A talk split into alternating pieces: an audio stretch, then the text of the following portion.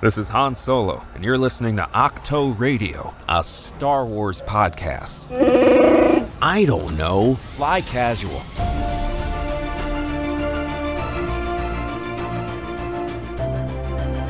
Welcome back, everyone, to another episode of Octo Radio, a Star Wars podcast. Or perhaps I should say hello there. Or perhaps I could say get the hell out of here because this is a siege episode, my friends. This episode went zero to 100, straight into drama, straight into flashbacks, straight into a lot of uh, interpersonal dynamics, some revenge, a little bit of, uh, you know, Lego Star Wars take the short person and throw them inside of a vent so they can fix things. There was a lot going on. There was a lot going on here in this episode. And I am so thrilled to be here to talk about it. You know, it is part five of six, but I'm also already getting a little bit of that melancholy, bittersweet feeling of it being almost over. But they're going out with a huge bang. You can already tell from this episode, of course, directed by the incomparable Deborah Chow, as well as her creative team backing her up, which, you know, includes Joby Harold, the head writer, and Andrew Stanton joining the team for this episode. And he's also going to be on the finale. Andrew Stanton, of course, from Pixar. He's been around Pixar from the early days and is top creative there and has worked on things like WALL-E for his sci-fi pedigree. And I love the guy, and I thought that he brought so much good character to this. Now, as for what I've brought for you,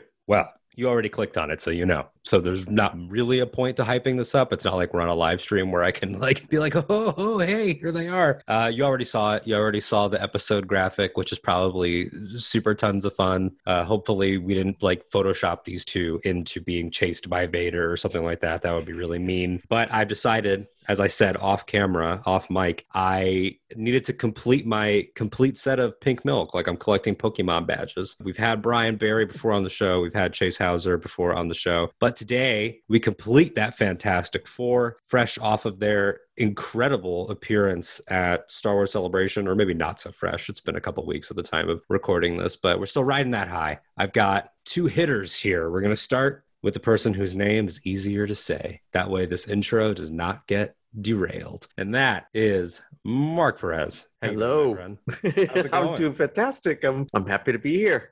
I'm excited to have you. I feel like I've known you on Twitter for so long and having just met you in person, it was just everything that I thought it was going to be. You're a oh, person that I think lives up to the vibe that you give. Some people throw you and you're like, "Oh, you're yeah. different." Uh, yeah, yeah. I get that cuz that that happened a little bit to me at Celebration, but I I do my best to put myself out there so that when you do meet me, it's like you know me already, you know? So yeah. yeah, I definitely felt that. And I also felt that from the third member of our team for this evening. This is the heavy hitter, the biggest brain uh, of the group. this, this, is the the person who can take an entire packed room full of podcast listeners, and I've seen it because I was there in the front row and have them eating out of the palm of their hand. and I'm going to now attempt to say Emma Kuhnbaum, correct? Or just Keenbaum. Or just Keenbaum. But come on. Like, why do That's we like have the to, anglicized version. We have to capitulate to white people? Like, at this late hour? Come on. You don't have to do all that. Sorry about it. No, yeah. I, the white people do generally tend to take the flavor out of things. Truly. Uh, but thankfully, Obi Wan Kenobi, not directed by a white person and not directed by a guy either. Directed nope. by, of course, Deborah Chow, who, much like you, Canadian. Look at that. Look at those exports. Like incredible. You guys yeah. are vibing. It's wonderful. Yeah. Um, this was a lot, my friends. This episode was a lot. Uh, I'm going to take us right into it because, like I said, we're recording this at a late hour. Um, which does not bother me, but at the same time, I don't want to be here until the sun comes up. Um, which is we, po- we easily could be, right? It's like right. yeah, absolutely. exactly, which is a, a, huge possibility. So I want to take us through some of the more fan stuff, some of the stuff that is unavoidable, immediately impactful, and then I want to take us more into like those thematics and like some of the stuff that I feel is actually going on behind everything. Because Star Wars, going back to the beginning, the very beginning, 1977, the reason reason why we all love it and the reason why so much of what I do here and what you do on Pink Milk goes so deep and runs long and creates community and and takes these deep dives into these concepts is because there is so much going on. Like it's not just a farm boy that wants to leave home. It's everything. It's everyone. It's all of our stories. It's all of our internal myths. Everyone is that is that guy, is that kid. And here in this episode, there's a lot going on too that I found so instantly relatable. So we're going to talk about things like how we all have that person in our lives where it feels like we've been having the same fight with them our entire existence and relationship together. Even as we've changed, the fight has still been the same fight. Uh, also, d- much darker themes for the dark side uh, cycles of abuse. Do you become what you hate in the pursuit of retribution? Can you exact an equal toll? Is vengeance applicable? Is it right to weaponize someone else's thirst for vengeance in the pursuit of a greater good that you are trying to pursue? Is it right to throw opposing forces together to try to escape, even if it is in a very cool space way? So there's a lot of stuff going on here, but we have to start with, of course, what everybody wanted kinda um, which is are these flashbacks everybody Yeah. wanted clone wars flashbacks clone wars flashbacks we've been hearing that since hayden was revealed to be in the show and they sort of delivered with a pre Clone Wars flashback. Yep. This is a pre episode two, which people can peep, of course, by the Padawan braid and the lack of uh, robotic hand. So Yeah. this is, I like to think that right after the scene that we saw, they rush off because someone tried to assassinate Padme. I would love it if it was That would make sense. Yeah, immediately right there yeah, yeah. um, Yeah. before Attack of the Clones starts. So, whoever wants to jump in first, tell me about your initial impressions of this scene, uh, how it sort of washed over you, the initial feeling of, oh, wow, they're actually doing this. How did that all play? Yeah, I, I gasped out loud when I saw it, right? Because I we I had an idea we were going to get something like that, but it, it didn't think it would be this way. And, it, and it's funny because the way it starts, it's a very short little flashback, and then obviously we get like the other ones as the story goes on, right? Mm-hmm. Um, but just the fact that you, like you said, getting to see them during this era was really, really interesting. And if, like you said, if we follow through with the idea that right after this, they're on the elevator to go meet Padme, I mean, I love that idea because you get what we see of Anakin here, and yet he is very much that young person who is nervous about meeting Padme. And that I love the idea, that whole idea. You put that in my head now. Thanks, Ellen. So that's what I do. It's so in my head. But yeah, it's it was. I think it's it's a great beginning to the show. It really because it gets you right to the moment, and then right away we cut into like present tense, so to speak. You know. I really like the way that it starts a really, what turns out to be a very heavy and dark episode on such a light, delightful note. It makes the story feel bigger because your emotional journey is more extreme. And like i think opening the like the choice to do sort of like that cold open on the flashback and have that be the very first thing that you see yeah it's just that was such a great choice like storytelling wise and like for setting the mood because there's this meta aspect of like they know the impression that the scene is going to give. Like they know that everyone's going to be like ah, you know Yeah. I mean, you know, Chase has been very open about how much they were looking forward to seeing flashbacks, you know, and I'm sure that that sentiment is shared with a lot of the fans. You know, this is obviously something that people have been looking forward to, and finally having that fulfilled, it just gives you that little like champagne bubble pop of delight, right? Mhm. And so that's where you start. And then you take this whole really complicated emotional journey through the rest of the other events of the episode, which are heavily, like, which, as you've mentioned, like they pose these ethical questions and they fill in blanks for us and confirm our theories. And there's grief and loss and suspense and dread. So, like, this episode was just a whole meal but that was just with that little that little brightness you know that's spark of brightness to begin with was just such a great way of like kicking it off such a great storytelling choice And what a great metaphor for their dynamic and for their relationship Mhm. that it did start off Exactly. so bright and that they have had, and we see this in episode two, we see this in Clone Wars, they have had all of these swashbuckling adventures, all of these great times, these times of being genuinely great at what they do and genuinely great with each other. The context of the specter of who they are is hanging over this entire thing, whether that's General Skywalker and his tactics and how he's worked as the chosen one as the hero as the face of the of you know the army of the republic and just as as the guy and then General Kenobi as the negotiator, the negotiator from the prequel era tying into Alec Guinness with their alternatives to fighting and how he starts to form the way that we know that he would act later on in his life. That all hangs over there. Now, how did you feel about the choice to set it where it was? Not necessarily in relation to episode two, but they could have chosen anything. It could have been any period that Hayden would have made sense for. And just as a note on that, like just the, the power of seeing this guy get to do that again, because it's cool enough to do Vader, but to do it no helmet, no armor, to really be the kid, um, even though he's 40 now, he effortlessly slips back into it. Why do you think it was important to do training to do it when Anakin is still 19 and to not go to maybe a later point like a Clone Wars. Yeah, well, I mean like like you pointed out Alden, like I think it really works well as a metaphor for their relationship. Mm-hmm. And but the other thing that struck me about the choice to have them sparring, especially with their sabers. They're not using practice sabers and it shows you it's evidence of like the bond of trust that they have with each other.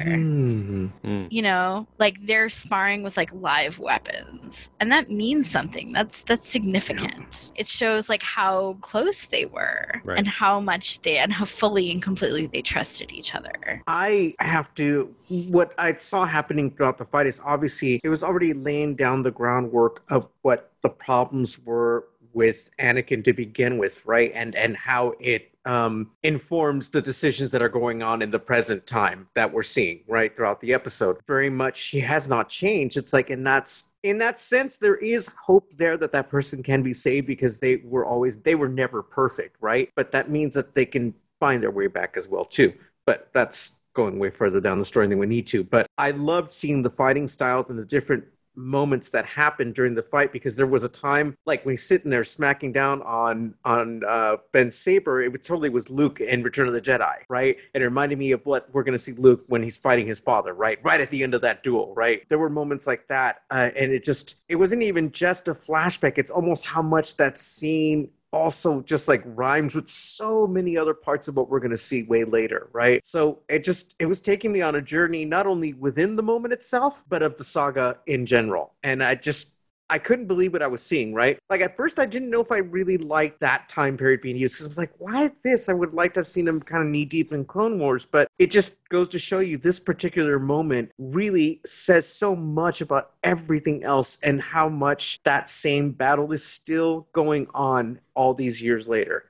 And even though they're apart, it's still so much that same battle within. The cyclical nature of all of the events and the relationships between the characters, as has been pointed out, you know, this whole idea of a cycle of revenge, a cycle of of violence and abuse. It's like Obi-Wan and Anakin's patterns of behavior towards each other were laid down so early mm. and just kept on getting repeated like throughout their relationship just as, you know, we we're going to see that like Reva is caught in this cycle as well that she can't escape. And so it's like, you know, Anakin and Obi Wan, they also can't escape the pattern that exists in their relationship. Yeah, and the the beauty of what you're saying about how it is a cycle. I mean, it goes all the way to A New Hope, to the day that Obi Wan Kenobi dies, because as has been said by other folks more eloquently than I can articulate, I'm thinking of uh, my buddy Joseph Scrimshaw from Force Center. The victory of Obi Wan in A New Hope, and it is a victory, is that Vader doesn't know what the fight is about. They are having two completely different conflicts. Obi Wan is protecting the children. He's on yep. the brink of immortality. He's opening the door for the effort of of the light going forward. Vader's trying to kill a man, which are completely different. Like they are not on the same plane. I love that. and that is exactly what is happening here. It's what happened in their training sessions. And like you said, I'm like this dynamic was established so early. So I love that they came back to this point. Mark, you were talking about some of the parallels between uh, this and, and the battle on the second Death Star, which is so true. The rage that would be passed down to his kids that they would overcome, but it's still passed down and, mm-hmm. and it's still there in, in, the, in the cycles of in the shadow of your father, in the shadow of, of of the whole previous generation, the whole sins of the Jedi, to see them in peacetime too versus wartime. Clone Wars and this conflict on Jabiim would have been cool, probably very action heavy on both sides, but seeing these guys being able to spar on this patio where we know children will be slaughtered uh, Yeah. is very very it's a stark contrast to see to see the temple during a time when there was no war when they oh i have an assignment. Okay i'm going to do the assignment. I'm going to come back meditate uh, the Jedi sort of as a well-oiled machine on the brink of being not so well-oiled. But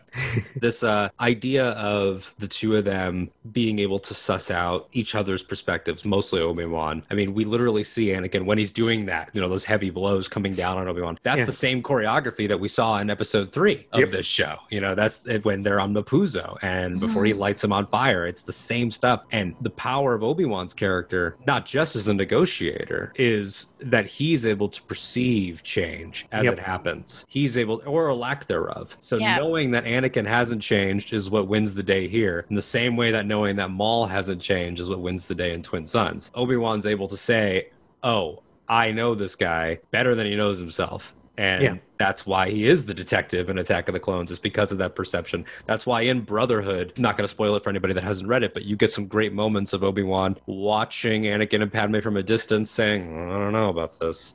You know, like he's, he's analyzing their their body movements and their their hidden glances, and he's like, yeah, I should probably bring this up. Uh, so he's, he's a very, very interesting character. So talk to me about how you felt about not just Obi Wan, but also Ewan, who I think does the best work of the show so far uh, Yeah. in this episode. How you felt about everything going on with our titular character before we move into the action, Vader, Reva, everyone else. I for me, like you mentioned, I absolutely love that we still we saw how it's brought up that um Anakin wanting to win and like he his aggressive nature and how he duels is just very much him in general. That's why Obi-Wan knows him so well, right? But the fact that Obi-Wan takes all that knowledge and sits there and he breaks it he breaks it all down and goes, This is what he's gonna do next. You know, like you said, this is how we're going to win this round because there's no way that we're going to be able to do this say a and win. We got to do b you know? And um, with some surprises along the way of course as we see in the episode but there was there's enough there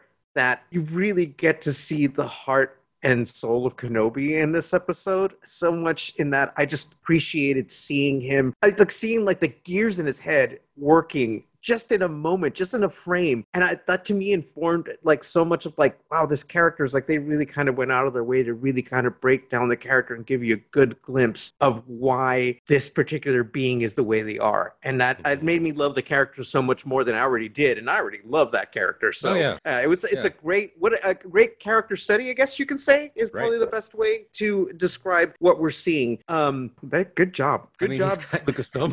He's got that moment. He's got that moment where he says, "No, he's going to attack right now. He hasn't the patience for a siege." Yes! And everyone's like, "How do you know that?" And it's like Obi Wan could have done like a like a Jim in the office, like look straight at the camera. Like, how do I know? exactly. Well, let me tell you. Uh, uh, Em, what about you? What are your your takeaways for this character that you've known your entire life? I mean, that's the thing. We've all known Obi Wan our entire lives, and I'm still getting to know this guy. Yeah, I think that, yeah, it was great seeing his strategizing coming to the forefront of the story because, you know, as has been brought up, like that is a part of his character, but it's always been something that wasn't very evident.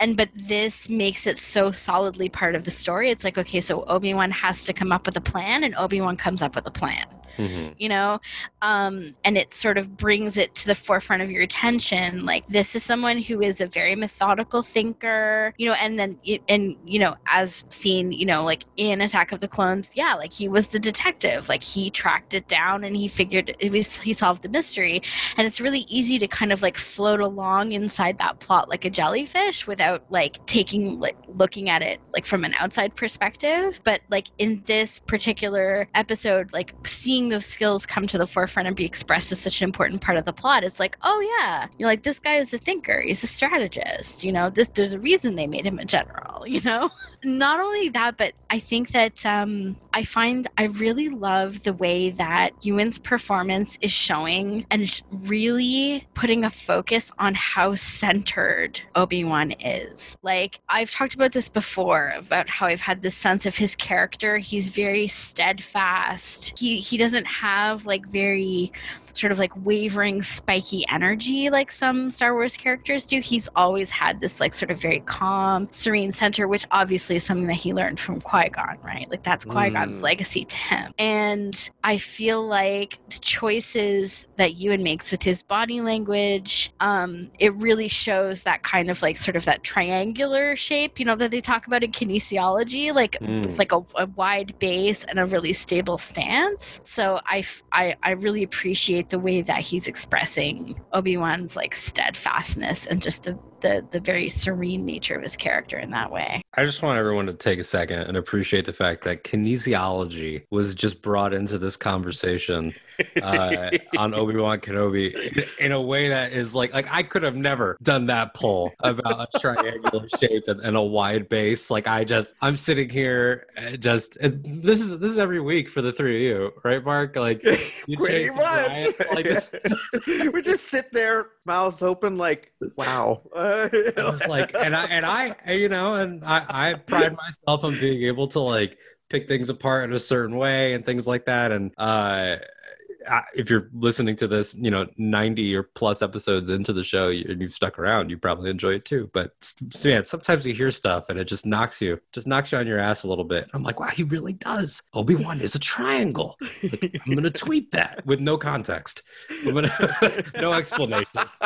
what shape do you think Star Wars characters are? I'm a triangle. That makes so much sense. Uh, I love that. Yeah, it, it, it tracks so much with, like you say, with Qui Gon, who much like other characters like of course Leia, um, like Luke. There's characters that well, Leia's in the story a lot, but like Luke, like uh, Beru, who still hasn't had a scene yet, so I'm assuming she's going to come in in Chapter Six here. The spirit of Qui Gon, literally and figuratively in the analysis, hangs over this entire show. Whether it's that Obi Wan can't break through until he's settled this part of his past till he's reconciled with these feelings, which is what I think is going on. This is the test of the training that Yoda is talking about in Revenge of the Sith. That's how I'm interpreting it. We'll see what they nice. choose to do. Yeah. Or maybe he breaks through to Qui Gon in the finale, and Qui Gon says, "Okay, training starts now." Who knows? That's the thing about speculating. It's it's yeah. you're able to track people just being wrong as you listen to their podcasts about their various theories. But the spirit of qui-gon for both of these guys brotherhood again i'll cite mike chen's brotherhood. Mike chen did an incredible job with that book. It, it's the difference between the two of them on that interpersonal level where as he says in attack of the clones um, you're the closest thing i have to a father. That's and also what dave filoni says you know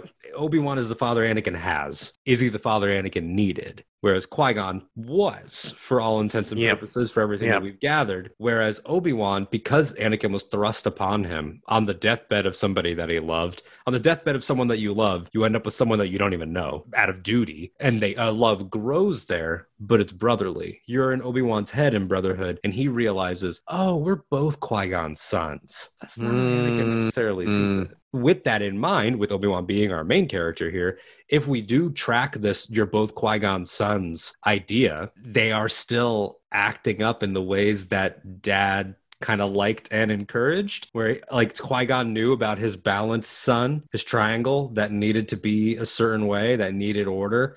Um, and you see that throughout canon, like Claudia Gray's Master and Apprentice, where they're both having these moments of, is this the Padawan for me? Is this the Master for me? But then you go over to Anakin, and even though Anakin and Qui Gon's time together was brief, Qui Gon does encourage in his own way uh, his heroics. He does want him to tap into what feels natural and right for him. He does tell him to feel and and don't think uh, and and trust your instincts. His instincts, of course, literally being what's happening with this pod racer, but also on the whole for your life. And that's how you end up with Anakin in the last act saying, "Well, Qui Gon told me to stay in here, and that's what I'm going to do." And he flies away in this ship.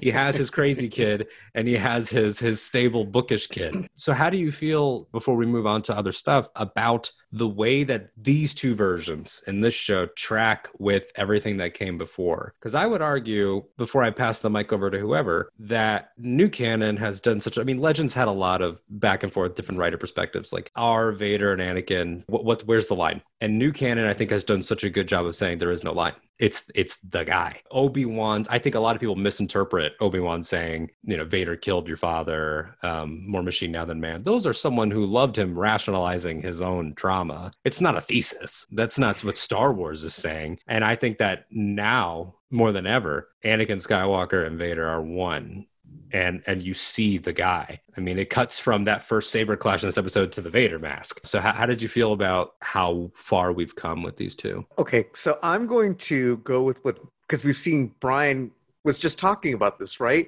He said in the past he thought of Vader and Anakin as two different people, right?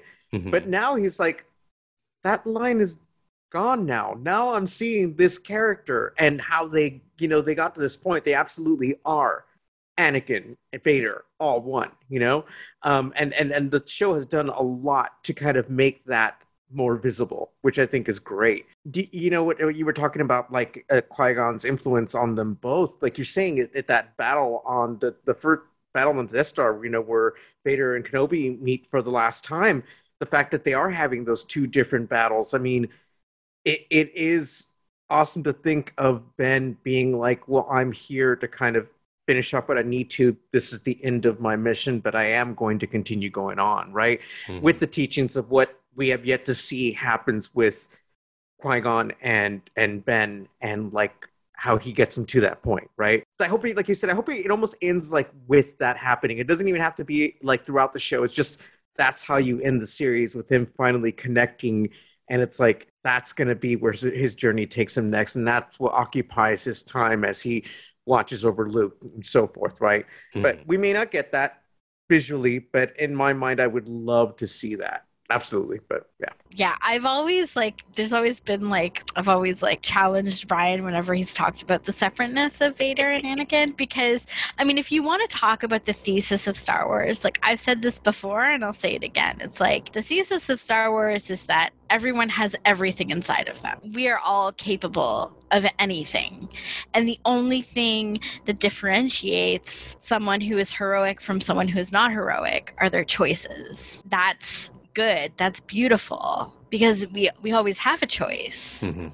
You know, we can we can choose what values we're going to live out. We're going to ch- we can always choose where we want to put our energy and and what's important to us. And I have also said before that I'm I totally see Anakin inside of this Vader, like especially when he was torturing Obi-Wan in, previ- in a previous episode Oh yeah. you know it's like it's kind of like this sort of childish petulance i- hmm. is, is sort of floating around his need to hurt and punish obi-wan you know um And for it to be equal, for it to be the same way. yeah oh yeah it has to be this yeah of course Which is yeah because it's is like, so Sheev Palpatine. Yeah, Like, it's, it's like the whole like as once i fell, so falls the last Skywalker. Like yeah I'm gonna make sure that there's fire and I'm through it. And I'm yeah that's right yeah um yeah so yeah no i'm i'm yeah i'm i'm loving it but one thing that's really i'm finding kind of confounding is that we see obi-wan's familiarity with anakin's combat style and the fact that he is very impatient and is into instant gratification and a lot of brute force behind his moves. And yet vader played Reva so subtly you know? It's it's like this sort of contradiction. Like we get to see sort of this character in their wholeness. You know they're not just their impetuousness. Hmm. when it's time to be strategic and be underhanded and play the long game if that's going to benefit them then that's what they're going to do which is Yeah. kind of an interesting paradox to have in the character in the episode right it's like on the one hand you have him sort of doing this like battering ram of aggression against obi-wan but then you have sort of the subtle velvet glove of subterfuge happening with Reva I agree with that, and I think that's so fascinating. And I love the way that you you phrased that too, with with this confounding contradiction, where it's interesting because it's almost like when you and so much of this conversation, and so much of what's been on my mind since watching it is the idea of how we all, whether you admit it or not, people listening, you know that there's a person where you've always been having the same fight, and whether it's we're sparring I think what is this, uh, 13 years prior? We're sparring 13 years prior, or we're here and the stakes are I've never been higher, lives are on the line, and we're on opposite sides. It's still the same clash, it's still the same butting of heads. And what happens in that, I think a lot of the time when you have that moment in your life where you're like, oh, i love this person, but I know when I see them, it's going to be this. Can't bring this topic up. You can't do this. Is that they make you revert back to a version of yourself that you're not. Yeah, I think it's I think it's really shows how this confrontation is it's personal. Mm-hmm. Like it's not about who Vader is as a warrior. It's about Vader slash Anakin's relationship with Obi Wan. Yeah unfinished yeah. business. yeah. And again, and this ties back into what I was talking about in a previous episode where someone mm. was all like, well, why bring Obi Wan into this at all? You know, if you're a powerful senator and someone kidnaps your kid, like, why do you need to hire some washed up Jedi? And it's like, the thing is, they don't want him for his skills or for what he can and can't do. They wanted him because he was Obi Wan. So this is showing you right it's because it's Obi-Wan. It's mm-hmm. personal. Mm-hmm. It's something that is special and unique to this particular character that, you know, that he has relationships and he has history and backstory that no one else in the Star Wars universe does with this with Vader. And it's like what Bail says, like you're the only one for particularly for the mission, you're the only one that knows how important she is. Yeah. The only one that knows the truth. And I think that this show has finally, um, before we get back into the Vader stuff, this show has finally elevated Bail and Breha to the same playing field as Obi Wan and Yoda, where we've always seen in Revenge of the Sith since 2005 that you know it was these three guys at the table, Breha waiting on Alderaan. It was these four adults that became the most important secret keepers and knowledge keepers in the galaxy. They all, everyone's life changed that day, and they all decided that they were going to hold down the future of everything together. And Bail's able to tap into that with Obi Wan. That's why when Obi Wan says like send send the military, send a bounty hunter, and it's like it's not that they theoretically couldn't get her back, but it's about the fact that when the subtleties come up, be that for sensitivity, be that the way that she is, because Bail can see it too. He knew Padme, he worked intimately with her. Like you want someone that's going to have those insights and insights into Vader. So to loop it back into into those changes of it, it being personal, Anakin. I think it's I love that contrast that you brought up with the way that he is with Reva, because Anakin's been you know walking tall for ten years, at least in public. You know, obviously he's suffering, but he gets his Inquisitorius, which we get explored in the Charles Soule comics and the Ahsoka Ahsoka novel and, and Rebels, of course, he has this group that he's able to run with an iron fist, that he's able to use and abuse and kill willy nilly and dismember them. And they are just him taking out his rage on really the remnants of the Jedi it's either you're a dead Jedi or you're an Inquisitor. Uh, and I will, you know, he even calls Reva youngling at the end of this episode because yes. with the dark side, I think it's about comfortability of the elements too. In the dark side, he can be this Neo from the Matrix, Vader dodging everything because he's embraced it and he's he's he's been slurping this this dark side Kool-Aid for the for the last decade. But once Anakin Skywalker is addressed, this part of himself that he's trying to bury, Obi-Wan even says he wouldn't want that revealed who he was. Obi-Wan doesn't know that. Yeah. Obi-Wan doesn't know how Palpatine's running his ship. He just knows the way that this guy thinks. Yeah. Um, once the light side is brought into it, even a little bit, it reminds me of the end of the Clone Wars. Yeah, he's Vader, but he picks up Ahsoka's little blue blade and he has that moment of looking at it. And it's like, mm. so talk to me about how you feel about that difference. Let's explore that a little bit more before we get into some of the actiony siege stuff. What is the what was your feelings about Vader being like, oh, I got bamboozled by the old two ships trick, uh, but then also also being like, ha, we got you. Here's gwen Inquisitor, fresh off the the hospital, fresh out of the hospital well, I mean, the appearance of the Grand Inquisitor does this like can sort of can't like confirm that the, the comics, like the comic that we saw was canon. That like the Grand Inquisitor is basically like in, an enslaved entity to Vader, like enslaved through like dark side magic. I think who like so. cannot, who's like unkillable and can just he just belongs to Vader. Well, I think that the the the literal reason that they told Rupert was that Pau'ans have two stomachs but I like what you're going with way more.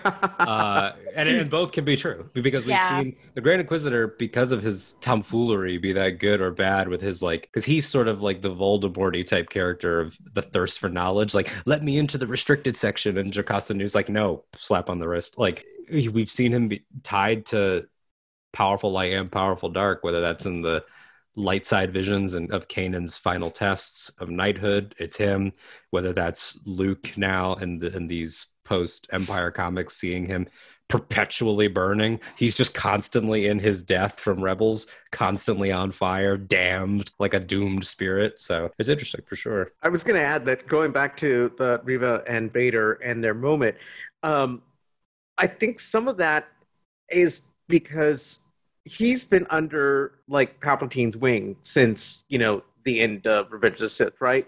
So there's going to be some teaching there, which I think will have changed him somewhat. You know, we have the that like you said the absolutely Anakin still in there, but then there's this other part of him that has gotten different teachings since then, and with the Sith usually backstabbing each other and always trying to kill each other one form or another, you kind of have to become that person and expect somebody within to backstab you like the way was going to happen here, right? And with the mm-hmm. Grand Inquisitor involved in all of it, they were playing the long game. They knew Reva would come to this point, right? So it's like it, it's almost like he knew to expect this, so it wasn't such a big surprise. They were waiting for it to happen, right? And then we get to that moment.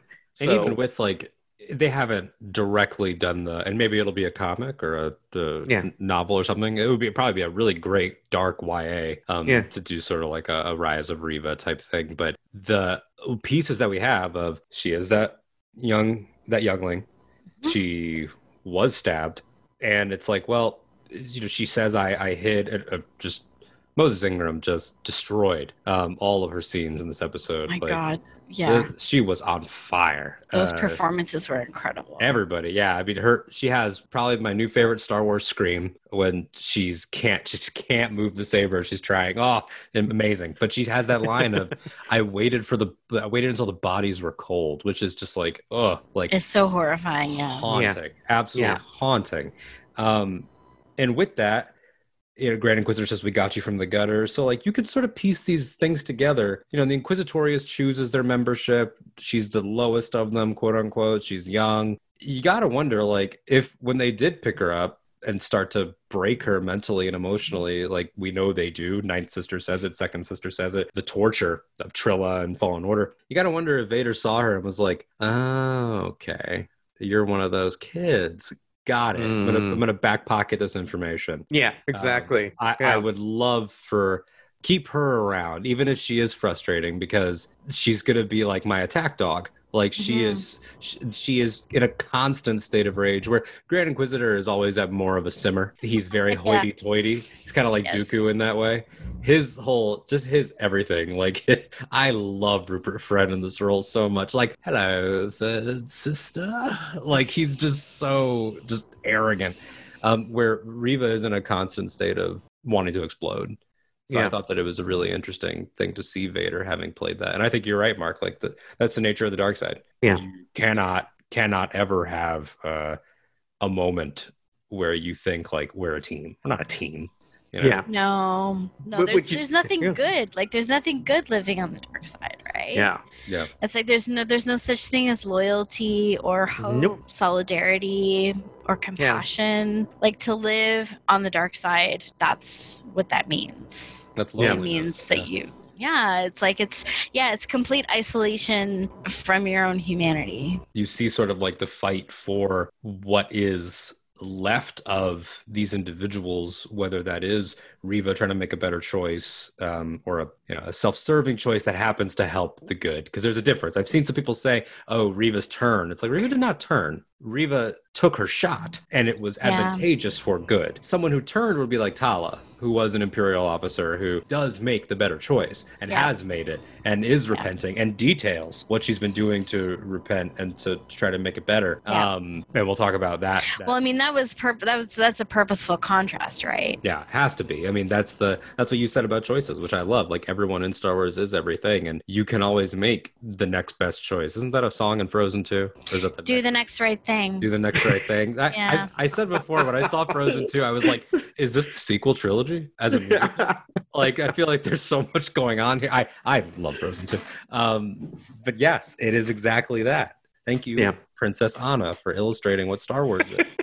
um, it's spot on. So let's talk about some of the ins and outs of like what's actually going on here. There's Jabiim. It's this planet. It's from Legends. It's there's shades of. I mean, of course, the, the direct comparison is Order 66, where realizing it or not, until Obi Wan says there are families here, children, that, oh, I am perpetuating the cycle of violence, the cycle of hate, the cycle of darkness. I'm doing the charging now. You also see these parallels, of course, in like Last Jedi. With the siege of the Crait base, um, and you know the siege cannon, that's sort of like a smaller scale version of that. Yep. Um, with this hangar that everybody's hiding in, Roken's trying to get his people out. I love Roken. I love how he's a big picture guy. You know, he's he's understanding that something important's happening here. He's not super privy to it, but he is willing to trust, even if he is like hardened, and he should be, and he has every right to be. They bring they bring uh Haja Estree back into the fold because Haja's like, "Hey, what's up, guys? Uh, I got nowhere to go," which I thought was a very so relatable, such a relatable motivation. Um, and then our other players, Tala, Ned B, of course, Leia um, Leia, who gets to exercise the tiniest redemption arc we've ever had with Lola. uh, Lola, Lola briefly turned to the dark and and redeemed. Um, talk to me about some of the action that stood out to you, things that that you were excited by, little beats. I mean, can we talk about losing Ned B and Tala? Like, Yeah, we can. it's super depressing. It's, it's so, so. it's so Rogue. One. It's so uh you get it and you and it feels thematically right. It feels story right, but God, I was sad. Yes. I just loved not just the performance. Indira Varma is incredible, but what that character was representing and saying for the path for this idea of canonically, a timeline wise, for us, that the, the viewers of the Imperials that we know, an early example of somebody realizing what was up, um, Yeah. what was going on. That you know, Yeah. this is uh, a decade before Bodhi and a decade before Galen Erso would turn, and you Yeah. know, well before people like Iden Versio would turn. Like Tala was sort of an, an OG in that way, and I like what she gave to Obi Wan, sort of giving him permission to not be okay and permission to in in the most layman non-fantasy terms she's saying hey man the past is hard no one is begrudging you for that.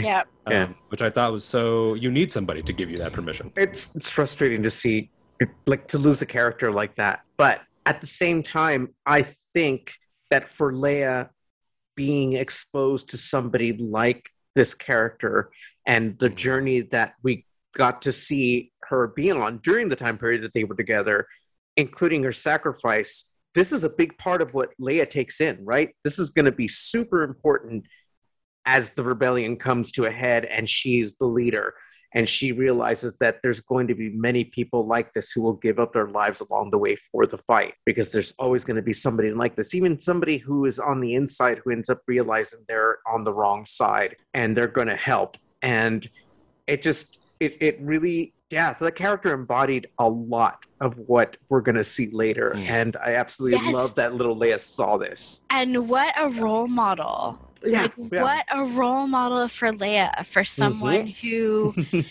worked to undermine the system from within it. there you go You know, because Leia is so smart. Like she's not stupid. And she would have learned as her life went on about how the original republic fell and mm-hmm. how sometimes trying to change like trying to work within a system that has corruption in the middle of it like you can't you, you can't always affect change that way. Sometimes you have to step outside of it. You have to rebel. You know you have to do something underhanded. You have and you have to think creatively and be bold true. and like make bold choices you know? I i feel like having an example of someone like Tala, like at such a formative time in her life, it would have shaped Leia's ideas about how you affect change and how you fight the system. Yeah. You know? Yeah. And I love the way that this is working together. I mean, this is what I'm always preaching on and on and on about about the tapestry of Star Wars, where because it's not like an MCU or like other franchises that there's a constant forward momentum. And occasionally we'll do a Black Widow and we'll step back a year or something. But because Star Wars is always building forwards and backwards. It's constantly filling in gaps. You can look at something like Princess of Alderaan, where she's 16 and she finds out about her parents' role in the rebellion proper. And, and in that book, it already played beautifully. But now we can apply this knowledge and know, well, why would she take to that? Who would she relate them to? What is her understanding of the cause? You know, it's not just um, I'm finding out about my parents and this rebellion thing. It's I'm finding out my parents are like Tala, are like this, are like that. exactly. And so the way that that builds forward, Mark, you brought up that point about her understanding that people are going to, there's sometimes going to be people on the inside, on, on the bad side, that are going to need Yep. to turn. You're going to have to believe in them too. I mean, Leia never for a second questions Iden or Del, or 30 years later, she never questions Finn because she knows that help is going to come from unexpected places. You Mhm. know, when when Finn arrives at the base on D'Qar, she's like, "Oh, he's a stormtrooper. Cool." Anyway, like, Yeah. like she, and it all started with Tala. hmm Yeah. This is so so key, and the pretending aspect. You know, is it hard to pretend all the time? Like she asks her in episode three, and then that's that's Leia from here. Then to 16 to finding out about her role. We also see in the episode uh, Princess on Lothal and Rebels, which is also when she's 16 Oh yes. of having to put that all together of like Yeah. oops our ships got stolen but it's really helping the rebellion by giving up these cruisers all the way of course to carrie in a new hope facing Yeah. down tarkin and vader that all comes back to this and i think that even though leia's role in this episode is small it's also the understanding of oh, i just had a thought i'm having a thought live on air incredible how that happens sometimes uh, I, I joked at the beginning of it's so Lego Star Wars. Like, do we have any small characters around here to get into yeah, this event? exactly. But like, Let's but switch main characters. Here we go. yeah, like, uh, all right, we'll switch. You, you and you switch. Um, You get her a ladder, um, which I Yeah. loved. Obi Wan endorsing her and saying I trust her. But Leia is also that person that understands those perspectives. Of course, in this instance, it is her. She knows she is small because she is 10. This is also the woman who would later meet Wicket and give Wicket this little snack. That snack saved the oh. galaxy. yeah, yeah. Yes. You and Brian, he truly Yes. is your dad. That, Really? that that that snack that she gives Wicket, letting her letting him see the helmet, like it's because she can look at people and say, "Oh, got it. Okay, I understand." And that's something that it, it's hard for Luke to learn that because when Luke meets Yoda, he judges him by his size. He doesn't pass the initial Yeah. test. Yoda goofing around and trying to Yeah. take his stuff. Like it's very hard for Luke to look beyond. It's very easy for Leia to do that. They're two halves Yeah. um, where Luke's Luke's force ability is very kinetic. It's very appropriately knightly. It's very classic. It's very much based on the actions. Push, Yeah. pull, being able to focus my shot, all that stuff. Leia's is all about the mind. That's why Yeah. she's able to pull a, a Rey versus Kylo and completely resist a mind probe Yeah. without trying. You know, she just Yep. gets it, and you see that in so many different ways. I love What a it. great I love it. Yeah, I know. so much. Well, I love, I love that. Like this is, I love that it's like still because Star Wars keeps like revisiting people. This is why, like, I'm just gonna say, if you're out there and you're like, I'm tired of legacy characters, I challenge you to not be charmed by 10 year old Leia. You are not tired of visiting legacy characters. You're just, Yeah. you're just having a moment. Have a juice box. Come back to the playground. It's great. Uh, Vivian Lyra Blair for Best Supporting Actress Emmy. She's amazing, and and it's amazing that we can have that moment of the three of us now, all grown adults, being like. Princess Leia is great. It's like Yeah. you know, years Yes. later, like it's, it's still still wowing us. Um, Yeah. Well, and another another interesting part of that scene that I found was I loved that it was her that discovered Lola's insidious thing that she had Yeah. going on Yeah. Like, because I feel like if it had been another character, they would have been like, "Oh, dang," like you know, and like Mm. tried to smash her or thrown her against against the wall, but like Fly Yeah. swatter. because, but because there's already that relationship of trust like again we go back to the theme of trust in this episode like Mhm. because there's this relationship of trust between her and lola she's just like oh a restraining bolt okay i'll just take that off bye you know Yeah. and then the problem is solved Yeah. you know there's no need to like throw anybody against the wall yeah well it goes back to like that that the what we saw at the beginning with her and like the way she has compassion for droids right so it just it, it's an important thing that was set up early on. I mean obviously we see this later as well too but just the fact that yeah she did her first instinct was to like swat it with like the nearby like space hammer or something right? You know it's like let's get to the root of the problem here. What's going on right? Why this is not lola which is what's going on. So it was it was cool to see that moment. And yeah, it came super quick, but it's like, well, it needed to happen because we had other things going on, you know. so we kind of needed to get past that point. But um, but yeah, I, I have to I- going back to what you were both talking about. I mean, the fact that we have this new actress playing Leia, and it only makes us love the character even more. It, it it's just it's beautiful to see this actress just completely support the legacy of what's already being set up by Leia and of course Carrie. Hmm. You know, it all fits together.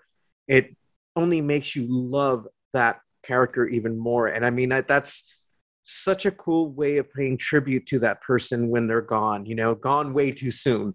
And I love that we're seeing this right now. I mean, it, we didn't have to wait 20 years for this to happen. i feel like we needed this Mhm. like i my overwhelming feeling especially in the in the pilot episode of obi-wan of seeing leia mischievous carefree feisty headstrong i needed that i Yeah. needed to see her like that again I did too. I think it, it's such a powerful choice on every level that you've both said of of this legacy, this immense legacy, and it's almost fascinating. Like I, I'm looking forward to ten years from now, twenty year old Vivian Lyra Blair like being able to speak on this because it's almost like to be to be ten. It's like does she even have a concept of? And of course she does because she's incredibly talented, but you, she can't even. I think really realize it while she's in it, and I think that it's going to be really interesting to see her perspective and and if she keeps playing this role. I mean, because there's like six free years there in canon to do some some fun uh Alderaan shenanigans, some some debutante balls gone gone wild, and like awesome. like all types of politicking. Like who knows what'll happen? But I also love that on the practical level, well, on a, on a script level, it's like we need a reason good enough to get Obi Wan to abandon the sacred mission of being on Tatooine that we've all our entire lives think thought he never Right. left. and creepily stalking luke with You know, just- binoculars Hey, how you doing? Here's a toy. Um, the but then you know for this episode i think that they've placed her so well because it's like this is this is where the adults are gonna have their spat um we can't ha- a we can't have vader see her we can't have vader meet her at least not yet because i think if i don't know the answer to this somebody can let me know Uh, when did Vader and Leia meet? Is that established in canon? I'm not sure. I can't remember if Vader's not in Princess of Alderaan. Tarkin is, but I, you know, if he ever did, it was probably just like seeing senators and their families. But she, they can't meet here, and Yeah. she can't, you can't know that Obi Wan has a child with him, and so it, it's an elegant sort of where do we put her, and where they put her is in this position to be able to liberate everyone else. yeah. yeah like it's, Yeah. it's a very small thing of like I'm fixing some wires. I love the comparisons to Grogu. Uh, Yes. Also trying to fix wires in the racetrack. Here's a small creature. Get in there, fix something. Um, but the fact that what she's doing couldn't be done by grown-ups you know, she ha- she is the future and she Yeah. is going to save everyone she is going to open it up so you can all ascend this is not Yeah. subtle sometimes people Yes, sometimes true. it's right there sometimes you're True. like oh look she's opening up a big gate so people Yeah. can live yeah that's it that's Yeah. you know Mhm. um, and it's so powerful in that way. Um, we segued out of Tala into Leia, but I do want to say, going back to that real quick, I love that it's a May the Force be with you, uh, which was powerfully placed. And it was one of those moments of, oh, I haven't heard that in this Star Wars yet. Yeah. Which was strange. It's like, it's like, whenever you hear I've got a bad feeling about this, you're like, ah, there Yeah. it is. That was powerful. So much of Star Wars is about passing the baton. You know, that's sort of what you get in Rogue One. Like they die in succession because each of their they, they didn't all die in one big explosion. It's Yeah. all the effort that is the domino effect that gets us all the way to where we need to be. With Yeah. her holding the line there, actually with Ned B holding the line, Yeah. so she could hold the line Yeah. is able to get Obi-Wan over here. So it's all, you know, that group effort. And I would also like to add the tragedy of Ned B and us never getting to figure out what exactly that big lovable guy was thinking. Um, because What was his deal? when Leia when Leia said like what if he has something to say? Yeah. I was like, "Oh, we're going to get a moment where Ned B is going to like I don't know if he's going to talk cuz he can't, but like where he's going to communicate somehow and then Yeah. and and then he died. R.I.P. I'm going to buy all your merch, Ned. Um oh yeah. so. Ned. But you know, uh, one thing I have to say about Tala telling Obi Wan, "May the Force be with you," like that was so. That was such a powerful reflection of their relationship, mm, like encapsulation, because she understood that he was a Jedi and mhm. that was his role. And I think that one of the reasons why she was so insightful about his trauma was not necessarily that she understood his, like Obi-Wan's trauma of what he had been through, but I think she was sort of seeing it through the lens of like the things that every Jedi has been through in Mm. this in this period of time in the galaxy. You know, like because through her time with the path, she would have seen other Jedi who were broken and who were traumatized by Order 66 and who were, you know, like, you know, um was you know, just like traumatized by having to live on the run, you know, and having to live Yeah. in secret. They're all And in I- an identity crisis. And Yeah. we see like, okay, like we know that Jabiim was where they would set them up with new identities. So you hear that in the previous episodes, and then you see the crate of sabers, you see the cloaks, and it's an interesting. So you see like Obi Wan reads that message about you know something about the light fading, The light fades but is not forgotten. but it's not forgotten. Perfect, thank you. Yes, Yeah. it's that. Then he sees the remnants of survivors, but they left their lives behind, and maybe they didn't even make it much longer because they're still going to be hunted. Um, and we know that you know the nine years till New Hope's long time for a lot of people to die. Um, Yeah. But what's happening there that I love is then he adds he adds one of the cloaks Yeah. and he put, he puts that on where he left the blue uniform of working and chopping up meat. Then he put on the what they're calling wandering outfit, the wandering Jedi Yeah. uh, on the toys. Then he gets this new tunic. Now I've added the robe, and I am waiting. I want my Yeah. long skirt. I want my long Obi Wan skirt uh, in, in the final scenes of this episode. Yeah. Um, it's been such a nice evolution. Uh, and someone out there is like, it's just so they can sell you action figures. Well, you know what? no, no. Good. Yeah. I'm here for it. Isn't it almost? Would you say it's almost like a samurai journey? Because that reminds you of Ghost of Tsushima. Like I, I think about like the outfits and how on your journey things get a little bit to where you you get to your final form, so to speak. You know, Yeah. you know, and and uh, just just the fact that. Yeah, the, the clothes have informed the journey, and, to me, yeah, okay. So it sells action figures because I'm gonna want these particular like ways the characters look. That's part of what I love about Star Wars, right? But it's Mhm. just the fact that yeah, it does. It doesn't even have to be a verbal like I'm at this point, you know, Yeah. trying to point where we're at in the story. It simply is just a matter of putting a piece of clothing on or Mhm. taking on a new weapon or something to say, "Here's where we're at and right you now." and you Yeah. trust the viewers. You ch- Star Wars Yeah. trusts you to be able to like. There are kids that like I like um, obviously I love Star Wars Rebels. We do a whole show here about it. But like in, in Star Wars Rebels season four, there are going to be tons of small children that are not going to understand what Kanan's haircut means. Yeah. Yeah. But they're going to know it means something. Yeah. Yeah, it's, yeah, it's good to to present stories right above the kids sometimes. Right yeah, here. exactly. You know, yeah. like I- like I took my this is a completely different tone of story, uh, and some of some people listening are going to say, "Why would you take a child to see that?" I took my nephew to see Dune, and he was. I think he was a fine age for it. He's Yeah. 11. Um, I took him to see Dune, and and the movie finished, and I s- and he goes, "Theo, that was amazing." And I said, "Yeah, it was great, right?" And I oh, said, I love that he calls you Theo. Called me Theo, yeah. Theo, that was That's so cute. amazing. And I, and I said, You liked it? He goes, Yeah. I said, Did you understand it? And he goes, No. I, I had a great time watching it. Mm. And I- matters. Very cool. Remember that quote because Yeah. it tells you that it sits in your brain Yeah. and and that it we all have those formative experiences. Like I don't think I got what was happening the first time that I saw Yeah. him cut down and he disappeared. Like Yeah. Yeah. but it doesn't matter. So someone's going to see this transformation of Obi Wan, and that's going to be a thing that they hold on to because it always has to be about the next generation. Like weirdly enough, as weird as a concept as this is to many of us that are so in this, this show will be the first time that somebody sees Obi Wan.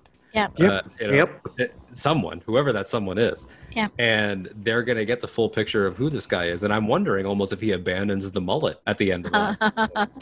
Because obviously Alec Guinness was not rocking one. uh, Yeah, in New exactly. Hope. He could have, but he wasn't. what I wanted to say about Obi Wan taking on the robe is that I think it really speaks to a central part of his character, which is that he has always been a committed Jedi. Mhm. Like, He's not going to Mm. discard that identity. He's like he could, but he's not going to. Instead of he he comes to a place where other Jedi have cast aside their identities Mhm. and he doubles down Oh, I love that. and It's so this is good. the same thing that we have that we've seen him do like in the prequels you know like and and also during clone wars also contrasting you know his relationship with satine versus anakin's relationship with padme.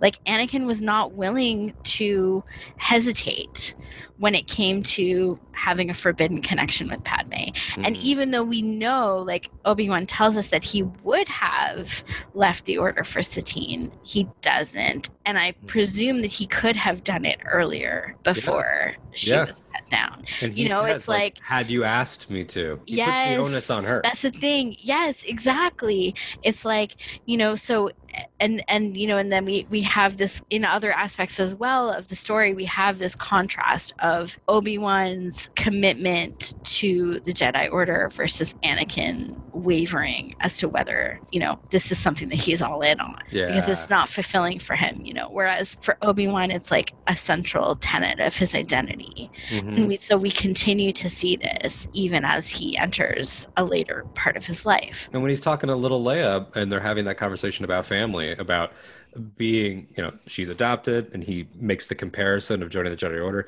he's able to say, and then I got a new family. Anakin never Yeah. felt that. Nope. Anakin was Nope. An add on at best. He was a novelty. He was in the sidecar. Yes, he was constantly a sucker with Mace Windu glaring at him. the That's entire- right, exactly. yes. Like, right. like I keep referencing Brotherhood, but there are great moments in that book where Anakin will just be doing something, and it's like, and Mace Windu was watching from the doorway, and then Exactly. it's like like Mace Windu like haunts Anakin around, just like I love it. a classic Sam Jackson stare. Um.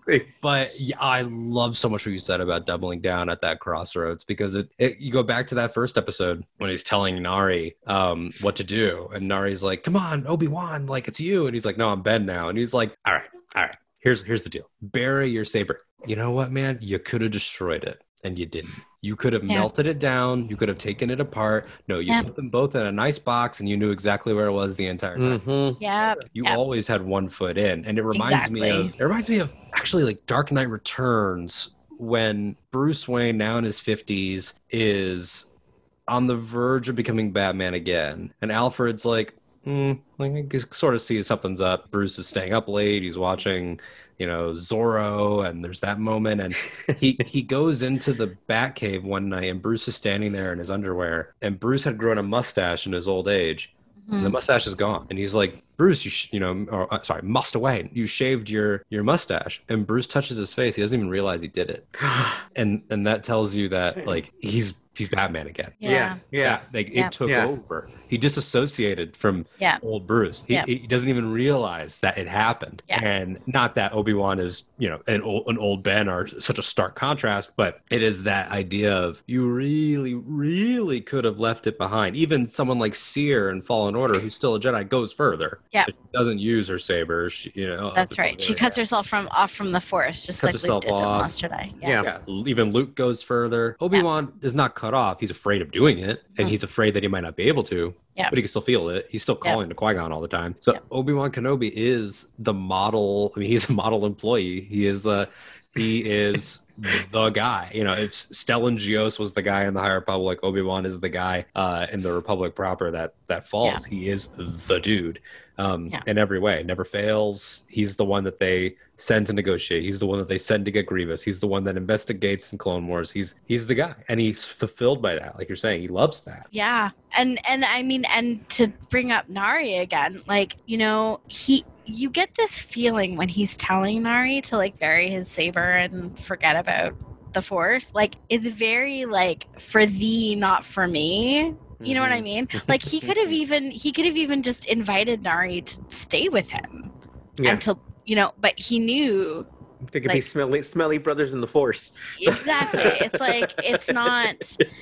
You know, he could have invited him to like share in his path. You know, if yeah. Obi Wan really yeah. felt safe, but it's like he, he, but he knows he hasn't left it behind the way he's telling Nari to do.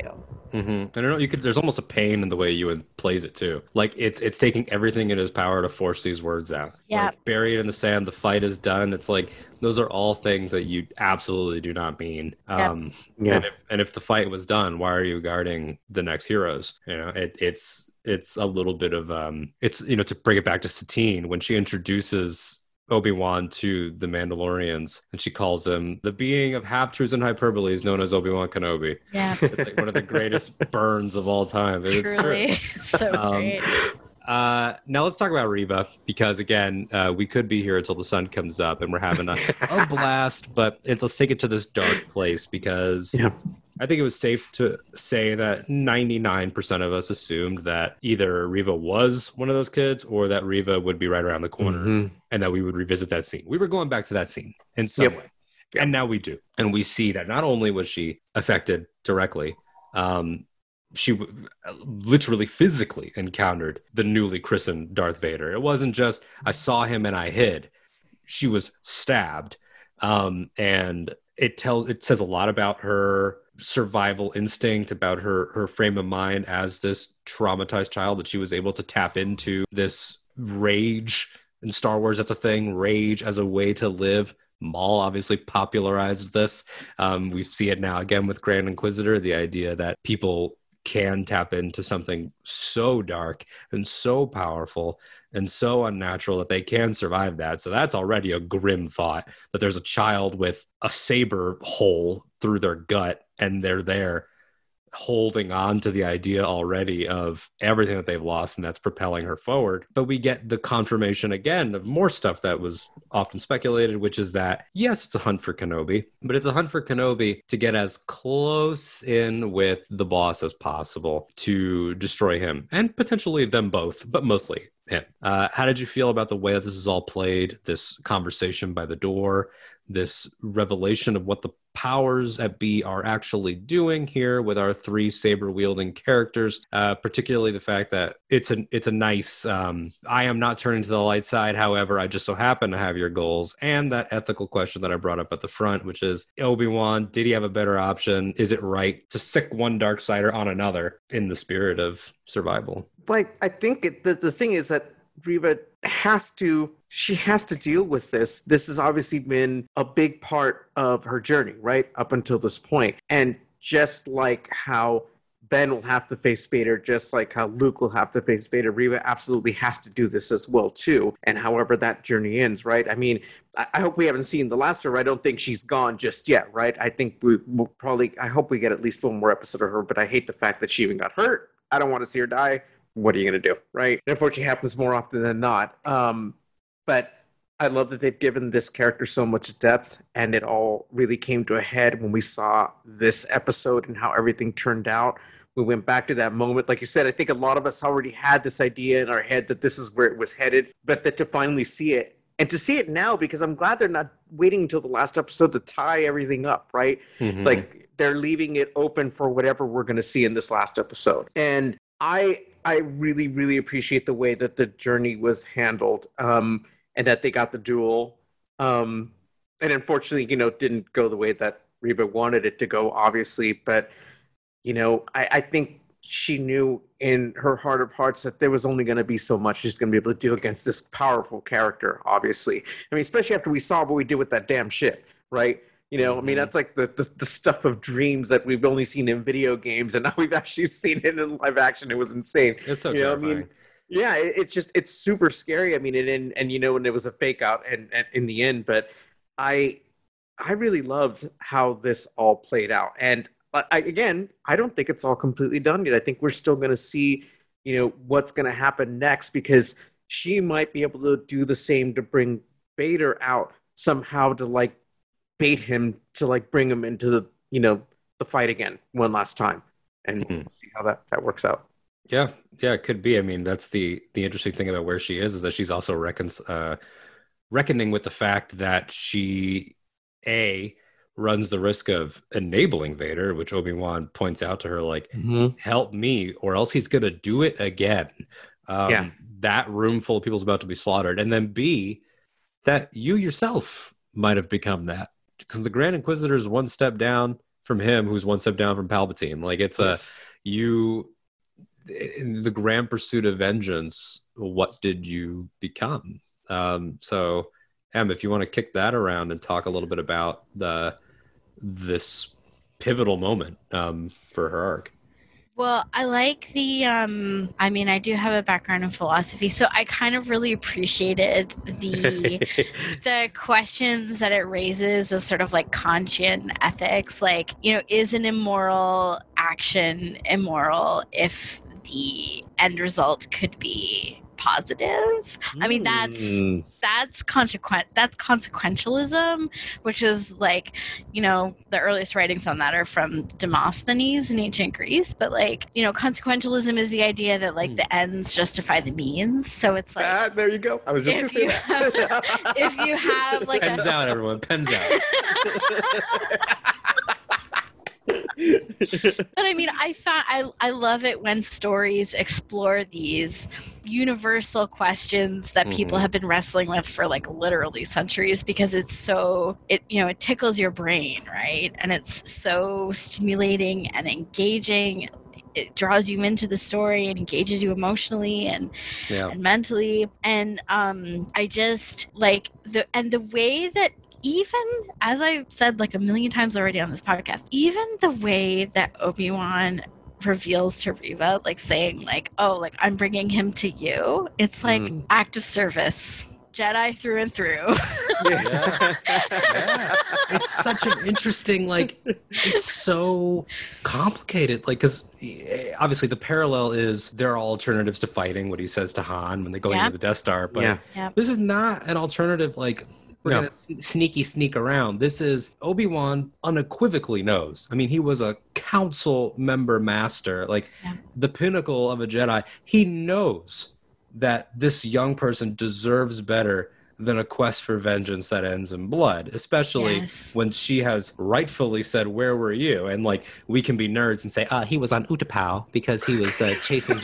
like, yeah, we know. this. it's literally what ran through my head when she said that. I was like, well, Yeah. Was like, Uh, he was actually a systems away in the outer rim, um, but it's it's it's it's very like but thematically like where were you because he was your responsibility Yes. no no one there youngling all the way up to grandmaster didn't know who the chosen one was and Yep. and, and now she's there Yeah. she's we you know, she, she hears him get gets called darth vader as we see in the holograms that obi-wan Yep. sees and security like she's put it all together and she's able to throw that in obi-wan's face and obi-wan in a moment of desperation makes the choice of ah this young woman does deserve better and it is kind of my fault but at the same time maybe her vengeance blood feud does need to get settled now so uh, we can get Yeah. out he's Absolutely. choosing Yeah. he's Yeah. choosing all of these innocents and and I think accepting what Tala was telling him, like you Mm. can't obsess over the past and try to fix everything. You can internalize this and promise to yourself that there will never be more Revas. Yeah. But at the same time, you can you also cannot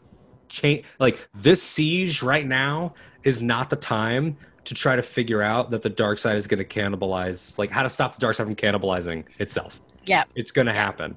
Um, well and also like reva has made her choice mhm. you know, she's there with her helicopter lightsaber. You know, she could have been one of the people that took the path, and she chose not to. She She's in started- that black armor. She She's could have got a started red cutting saber. down troopers if she wanted to, and they could have escaped. Or but I mean, or even like at any point, or at any, any point, yeah. point, you and her investigations and all that. You know, yeah or like a, like jo- joining the inquisitorius like all of that you know it's Yeah. like she's made her choice she's chosen her side right and it's and it's for selfish reasons, the most justifiable selfish Yes, reasons. I mean, it's justifiable reasons it's yes. like you know you look at darth vader himself it's like oh well why is he like this? Um slavery. And it's like well uh yeah that's you know of course one of the most intrinsic flaws of any society and is one the most heinous thing that we've seen in star wars outside of outright death is the slave trade in the outer rim and what happens. And it's like so we understand her in the same way we understand vader. However it's like she's not this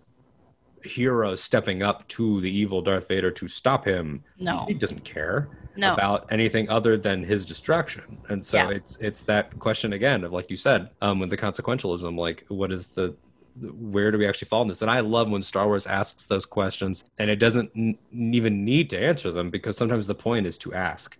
Yes. Especially when someone's not fully formed. Obi-wan is going to be obi-wan again by the end of the series but he still has nine years before he's alec guinness yeah still more trials and tribulations still more worrying still a lot of sun damage so much. Zero moisturizer. You want to know why? Obi Wan could have been moisturized, but Teeka the Jawa was stealing. Uh, There you go. really moisture. All his, all yeah, all the moisture.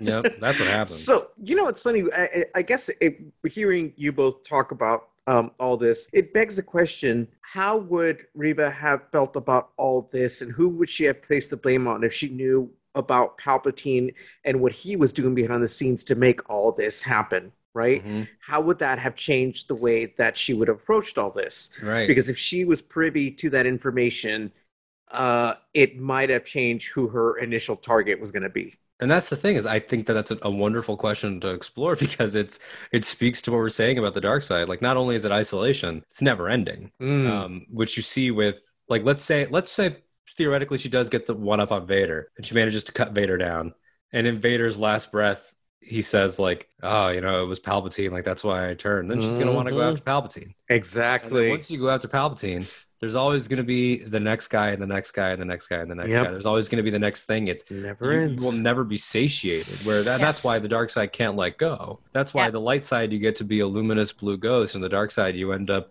a rotting clone meat hook guy um, because you just cannot let go. Uh, Yeah. you, Yeah. you you won't change, and you see that with all these people. So i don't know darth bane turned out pretty cool that's true. Darth Bane did turn out rad. He had rad, rad as hell with his samurai-looking skull armor, looking like Ghost Rider. Like, yeah, yeah. Darth Bane turned out pretty cool, but that's a high bar, you know. That's- truly yeah. yeah, we can't we can't all achieve so Six- I was highly, just gonna say not everybody can, right? So these, these high heights. I mean, like that's why we have style icons. Like not everybody could just be one, you know. And that's and and it's the thing with the Inquisitorius too. Like the Inquisitorius is designed to be a cog. Like they're not Mm. some order. They're not even given the dignity dignity yeah, of being Sith lords.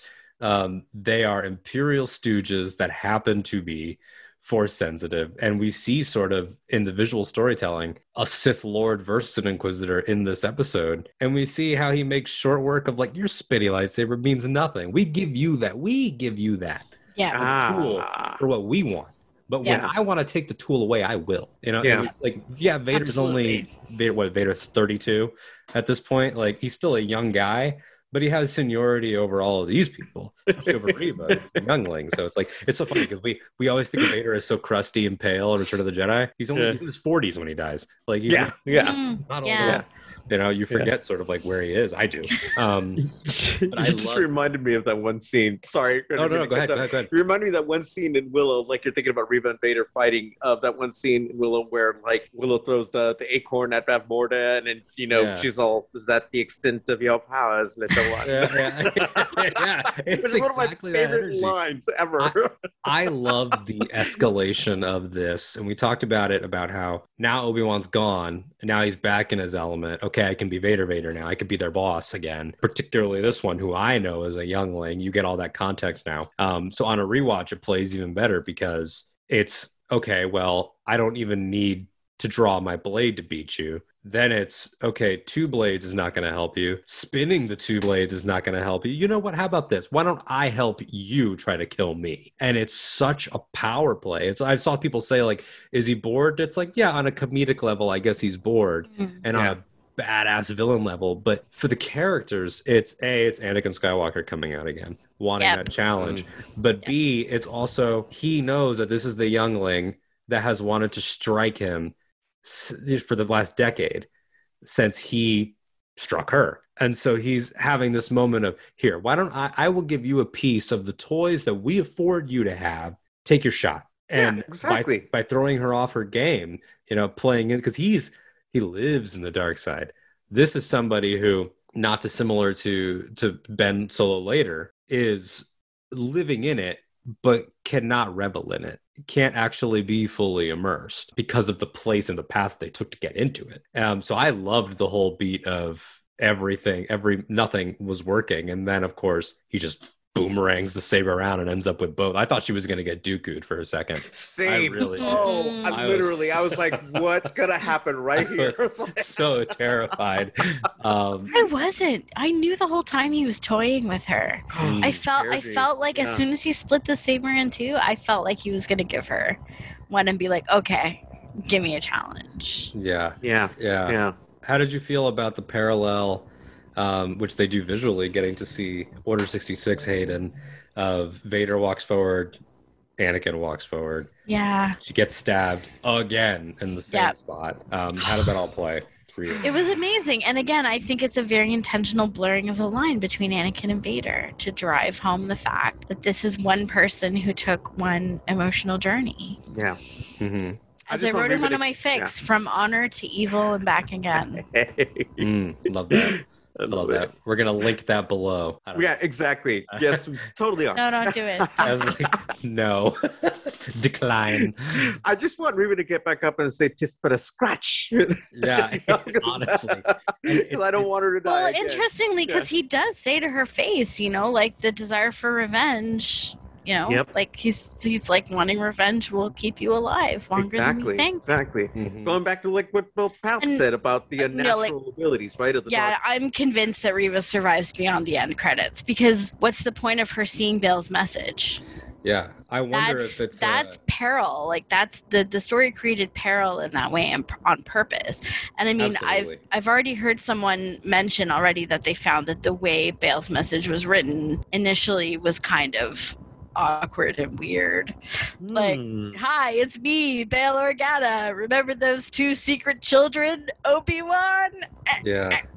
I will You know, go to it's like- Tatooine check, and I will talk to Owen check, and Yeah. I will. It's giving the information that Reva has already. Reva's met Owen. It's she yeah, say it's like Owen, straight up like the farmer, Yeah, you yeah, know? it's exposition. It's like hardcore exposition. In the Yeah, story. I don't. I don't want to get too much into like the predictions because again, like, not that I don't want to talk about this. I do, um, but I'm just I'm gonna stop myself because in a week. Emma's cool with that anyway, so it's all good. Yeah. I'm just saying, like story wise, like there's a reason why they put that in Oh, yeah. A hundred percent the Yeah. story. A hundred So it's percent. it's going to Yeah. come into play in the next episode. Absolutely, and, it's, and, and ending the shot on Luke, like I could, I could absolutely see this being Reva makes it to the homestead and is threatening Owen and Beru and saying, "I'm going to bring Vader here. You're hiding something from Vader," and that's when Obi Wan's going to say, "Then you have to go, girl. I'm sorry." Same as Maul. I don't want to Yeah. do this, but I will. Um, exactly. I think that it'll be that of I got I got st- I think this is going to push her into full on rage like uh, like I'm talking force lightning level rage I like, think there's going to "Oh." be some kind of karmic thing where she's going to die from her own lightsaber. yeah oh I could definitely see something like that like Obi-Wan even, He's even to use it against her through a block or through some sort of maneuvering yeah something like that for sure because Obi-Wan gave her the choice gave her the path to be better and that's what Star Wars is and now it's like well you have this information that we have something going on with these children you don't know exactly what but you know where to go and I can't I can't let it progress past this point. and from her point of view it's uh well what happened to us together don't you don't you want Vader to come and we'll do it together like I could see something like that of Yeah. a uh you're gonna abandon me again, Obi Wan? Are you gonna let him come for me again, Obi Wan? You let him stab me again, Obi Wan? Like, and I think it's gonna. Yeah, third time's the charm. That's what I tell her. Yeah. I'm gonna be like, well, you never got it from the man two finger point. Like he's gonna be, he's like, I'm gonna tell you right now, I trained that guy. Um, Yep. It's gonna be super interesting. the one thing I absolutely loved about the the duel between um, young uh, younger Obi and uh, Anakin was the last bit of dialogue where like he tells him, you know, this is what you're getting wrong. You're only going to be until you change this. You're going to be a Padawan, Hmm. and you can tell that there's that respect there. He loves his brother, but the frustration is already there, and it's only going to fester over time. Oh, yeah. right. Um, but he also feels like it, he does want to reach that goal. But I love it. I mean, they just that the look on his face was one of like he it, it, it, he's just so frustrated, and that frustration is never going to go away because again, the, almost this similar conversation. You're never going to be a master. It's always like that next step is always taunting him, right? He's never going to be, you know, granted that last step that he Mhm. feels that he has earned, not only just because of the work that he's put in it, but because everybody has put him on this pedestal too. You know, it's Yeah. all part of the problem, right? Um, where he feels like he absolutely is owed all these things. Um, Yeah. You know, Yeah, but I think for all the pain that he has, at least he has this. These these goals. This will be what can make him happy, along with Padme. These goals that he Right. set out for himself that he is never going to be able to reach. And Anakin knows. I mean, he was nine years old, and we haven't really explored it that much in canon, but he knows he was thrust upon Obi Wan. He Yeah. was there, standing there with Qui Gon's hands on his shoulders when Qui Gon was pitching the idea of him having another Padawan, and the council says Yeah. no. Like, he's always had, like you said, Mark, that been on that pedestal of you're this great thing and we need you and there's so much importance on you. However, we also don't take you seriously enough to be that for everything that we need, but not everything that we want. Mm. And that's always a it's a really hard place to put someone, particularly like him, who from childhood had goals that were, I mean, of course they were his goals, but they were unrealistic ones. Like, I'm gonna come back and free all the slaves. I'm gonna Yeah. see every star system. I'm gonna, I'm gonna, I'm gonna. Um, and you can see that all in the training. But then in in Ewan's performance, there is that tenderness of I see all the flaws, but God, I love this kid. I love Yeah, him. Yeah. exactly. Like yeah, that it little was never like he smile, was. like- yeah, he's never. Mhm. He's never. He's never like he's taunting him. It's never Yeah. like he's being disrespectful because he is aware of how much potential he sees in this being. Mhm. But And we know how how Anakin takes it. Yeah, But we know and how how- Anakin takes it because yeah, we could presume days later he's having those conversations with Padme, like, but in a lot of ways, I'm ahead of him. yeah. Of Yeah. course, I'm this Of and course. that, and he, he's working Yeah. himself up, and Yeah. that starts here. yeah, yeah. Um, I love that you brought it's it like the quarterback with the big ego. It's like you know that the whole town loves, right? hundred percent, but really, he wants to be doing theater, and and he's he can't tell his dad. and- well i mean you know like that's that's the tragedy of like we're one of the tragedies of anakin's character is that like you said like that is such a key thing is that he was needed but not wanted. I love that is such a lonely position to be in. Mm, that is so sad because that belonging and that love like he craved that so intensely. You can see it in his in his character. Like he reveled in the unconditional love of his mother that he had to walk away from. He never found anything like that anywhere else. That's why Palpatine is able to play the game so easily exactly for him. Yeah, you know? He's because to- he's offering Anakin the the desires of his heart and the things that he longs for the most and like he cannot resist reaching for and and and the reason he's so vulnerable to to that is because no one else is giving it to him Mhm. you know it's like yoda doesn't connect with him like he he and yoda like just the the com- the total miscommunication between the two of them like every time i watch that scene of yoda trying to counsel anakin and completely missing the mark like it's painful it's like nails on a chalkboard to me Mhm. because it is so obvious to me that yoda does not understand what anakin's needs are and is not addressing them not not his best work. Not no clearly but, but, but it makes it all the more powerful because Yeah. At the point that we the audience are seeing the scene is that we know that yoda is a great teacher you know and we ha- there is some level of reverence for him you know from seeing his work with luke and mm-hmm. seeing him be a, a, great mentor to so many other jedi. And also, it's a rare moment of honesty for Anakin. So you know that Anakin was like, "I'm running out and that's options. and that's what makes yes and that's what makes the tragedy hit so hard too because it's like this one this one moment when everything could have gone right and instead everything goes wrong you know and then to talk about cycles and to be cyclical again we see that again with ben solo Mhm. it's like Ben Solo was someone who had who like Anakin had this rich inner life and had so many emotional needs that nobody around him addressed. And you see that in the rise of Kylo Ren. Mhm. You know, he where he's so honest with Tai about Yeah. how he feels like he can't live up. He there are all of these expectations being placed on him and he feels like he's never going to live up to them and he feels completely inadequate because no one is building him up and no Mhm. one is wrapping him in security yeah. to help him like feel anything other than insecure and ina- inadequate. And that's why Anakin, with Anakin in this in the sparring scene and with this Yoda stuff that we're talking about, like it becomes it's it's hard for Anakin to see people beyond their roles sometimes because he's been reduced to being just a role himself. Um, so he sees he could see and hear Obi Wan and Yoda and other people, but he conflates them all together as you're you're the the monolith of the council the monolith of the thing that's holding me down he simplifies it in his mind because he's been simplified and it's it's it's that projecting it's that giving what you're receiving and um, yeah, exactly, exactly. it's super- Yeah, he has trouble connecting to other people's humanity because his humanity is denied when people see him just as a tool. Mm-hmm. And that's why at another moment of tragedy, like it could have all could have gone right is in the siege of Mandalore of like you should talk to Anakin, and it's like, well, we're not gonna have time for that, unfortunately. It's super tragic, and of course, the big thing that, that we should also say for people listening that's been a huge talking point, and it's correct. This episode, part five overall, particularly this training flashback, particularly the fact that they do bamboozle Vader with Obi Wan's two ship plan, is that it adds immense weight to the when last you know, when I left you, I was but the learner. Now I am the master. Yeah. Yeah, exactly. Because they're still playing that game. Yeah. They're still playing that game, and and, and Obi Wan still has the high ground. Yep. Yep.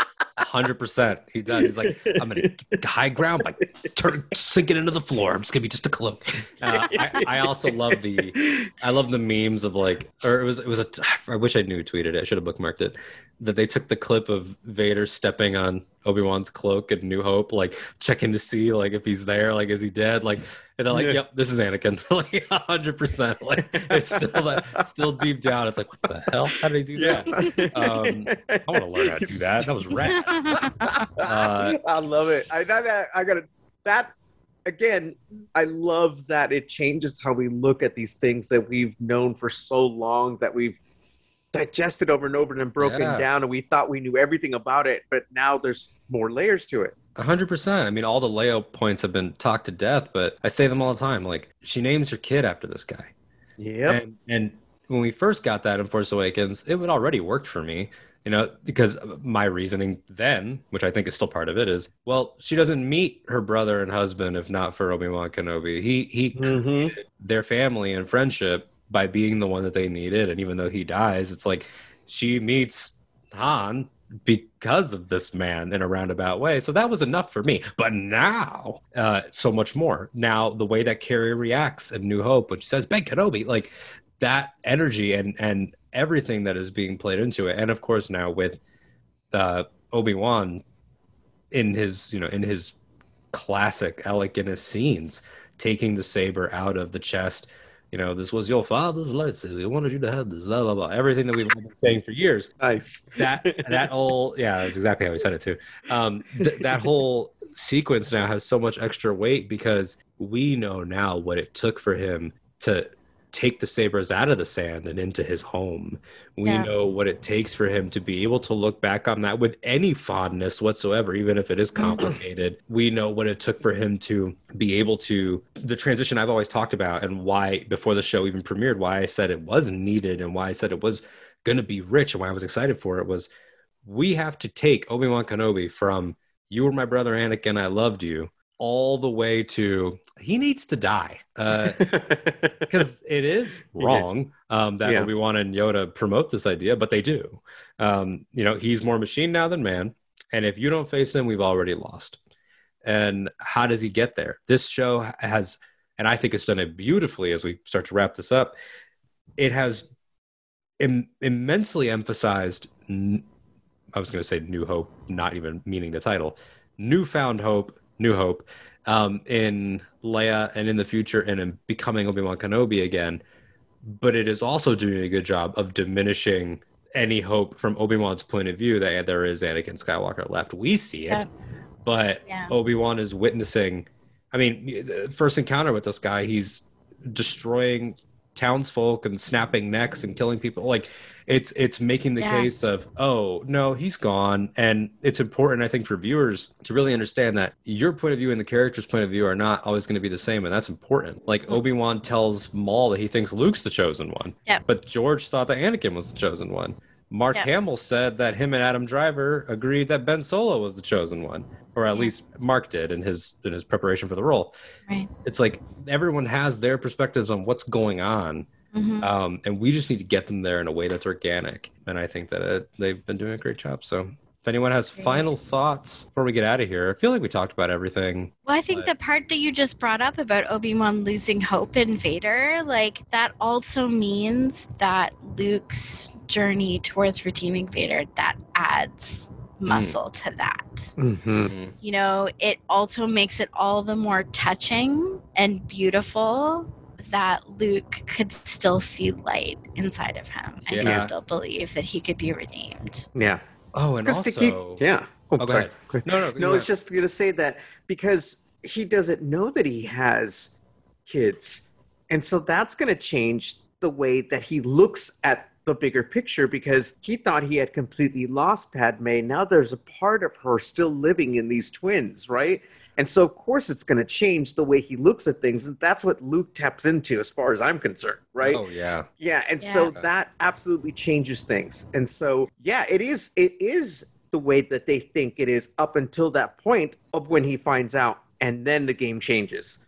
That's Yeah. and that's when point. Luke can do what he needs to do to bring his father back. Well, and that's beautiful too because it shows that Vader could still take that emotional journey. Mhm. and he still and again again back to the thesis of star wars like he had still had the capacity for change right. even after all that he did and all of the violence that he enacted there and all of the despair and the suffering the knowledge that those children existed ignited a spark inside of his humanity enough that his son could perceive that flame burning inside of him Mhm. And with what you said about that capacity for change and about how we do all contain all things, I think about things like Charles Soule's amazing Vader run and how during that period, when he doesn't have knowledge of these children, when he doesn't have knowledge of any hope, when he doesn't have knowledge of any legacy that isn't destruction, because we we can watch Revenge of the Sith and see his reactions, like and how Padme and him are excited about this baby and how he thinks like we're gonna figure things out. And she's talking about making, you know, making a home for them somewhere else. And Yeah. there's all this stuff for the future. Before he has that back, when he thinks about Padme, it becomes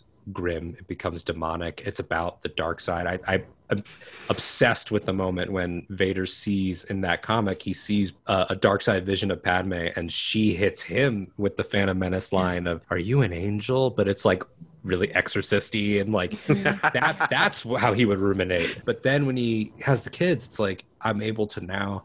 Maybe I didn't just create bad. Maybe I contain multitudes. Like maybe Yeah. I I did do all these horrible things, but I also put these two into the galaxy, and that's something that we can all relate to in our own ways whether that's you know an actual familial thing. Like i've said it on the show before like my father not a great person. In fact i'd say a bad one. Um but like that is but he also like was able to create me and i think i'm okay. So that's like you know that becomes an interesting sort of what actually defines you left right sideways you know all, all, all the way around. It's super interesting and compelling. And for him to have this journey i mean I, and em to build off what you were saying of for luke to see light in him like i will never see the end of return of the jedi the same way again on on Endor when the ghosts the three ghosts are together. Like when Anakin's ghost is there and it's Hayden ghost and Obi-Wan like kind of smiles like off to the side it's like well you know a little late but you made it just like sparring just like training like you got you got here which I think is which I also think is a very Star Wars thing. Like it doesn't matter when you get there. So I'm gonna go cry. Um, this has been fun, uh, no. but really, uh, this has been a great episode. Thanks so much for coming on. Uh, again, these are things we could talk about for hours and hours and hours, and we will. And I'm gonna have you both back on um, when this show's over and we're in a little bit of a lull um, for some solo episodes. Let's dig into your heads and, Awesome. and kick stuff around and, and I would love that. pick your brains for a while. It'll be a lot of fun. So, um, whoever wants to start, why don't you tell everybody where they can find you and what's going on?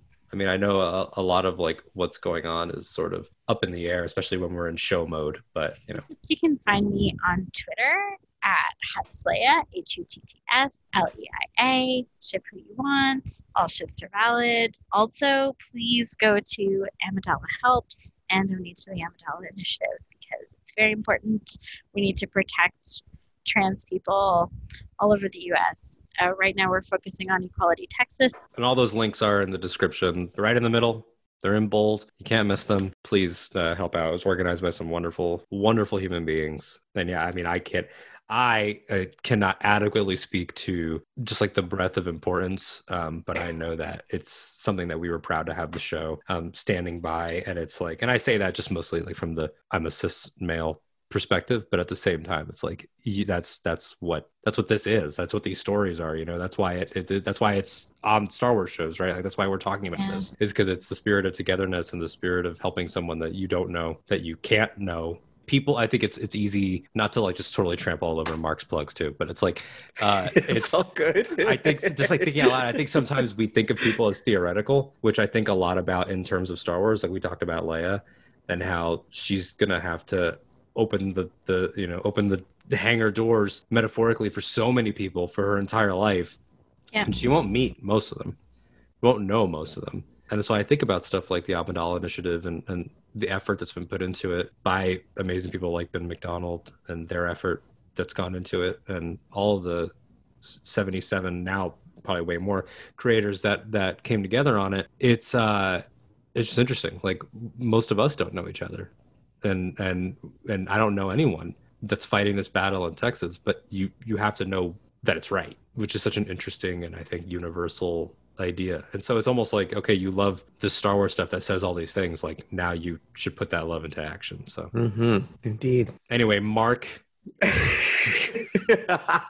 make it about you now no okay. all right, all right. Well, you can find me on Twitter and Instagram at I am El Diablito, and you can find me, Emma, Chase, and Brian on Friday evenings at 9:30 Eastern Time um, on Pink Milk After Dark, where we talk Star Wars queerly. Please come and hang out with the Steam Queens. Pretty good time. We love Star Wars, so there's that. it's a riot. I want to throw in one last quick fun question. At the Pink Milk Live panel in Chicago, in Chicago, I wish we were in Chicago, and Anaheim. Yeah. uh, go back to Chicago. Um, we all shared in this wonderful, just communal spirit that you were all projecting. And then, M, you end like you always do with All Ships Are Valid. And then you threw it to the crowd, and everybody got to yell out the one that they always throw out. And so I want to know what yours is and what Mark's is. What what is the one that you blurt out? And then I'll say the one that I blurted out because I did blurt one out. I have I have a number one Star Wars ship, um, which I don't talk about a lot on the show because it doesn't really come up, but I stand by it. So Uh, I was legally required to represent for my blue butterflies, so I did say Reylo. you were legal, legally, legally bound, uh, ironclad I- contract. For the record, I have lots of other ships that I support and love. Well, okay, so technically, every single ship I support. If you want anybody, you want to ship anybody with anybody, I'm 100% there for that. Please do it. Do you know what the I'm- greatest ship of all time was? One time, Tori and I went on like a master list, and we found one that is Weavis, which is General Grievous and Wat Tambor. I love it. Which Oh is my Ship everybody with everybody. I'm here for Incredible. Seriously. Okay, Mark, you go. Who is yours? Okay, it's funny because oddly enough, I was thinking about it this morning, and it's not one that you should go with, but they've been in my head since. Hmm. So I don't know what their ship name is. Is it is it uh, Zalis or is it Keb? So um, Elizab. uh, Ali- what is it? Calazeb. Kalizab? Okay, that would be who. Yeah. that's- Oh yeah, Excellent choice. Because love they're it. husbands. 'Cause they're husbands. Right. Exactly. He brings him to meet his parents and does Seriously. whole, like, yes. Yeah, that's canon. Uh, so my, uh, well, I think a lot of people probably expect me to say Din and Bo-Katan because I'm always talking about how I want them to clang the beskar. Um, and that's, that's sounds and, isn't it? I Like, love it. I'm just saying. And like, some people are like, "What about Omera?" I didn't say that he wasn't going to settle down with Omera. I'm just saying. Yeah, and While you're off Aw, adventuring. be Amanda part of it. Mara. That's Yeah. a great ship. I love yeah, I that. love that that actress. By the way, they were on Dexter Uh, New Blood. They're awesome. Oh yeah, So, Julia uh, yeah. Julia Jones. Yeah, she's Mhm. wonderful.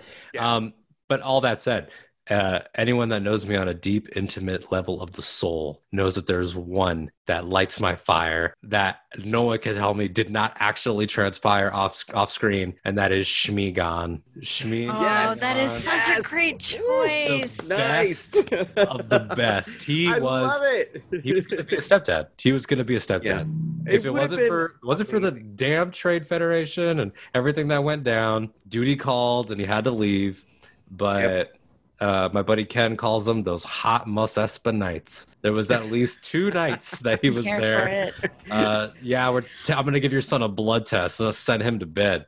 I'm sure. talk. Oh my, there is. There, I'm sure there's good Shmigon content on AO3. Yeah. So if you ever want to I'm gonna peruse. explore, you probably should go for it.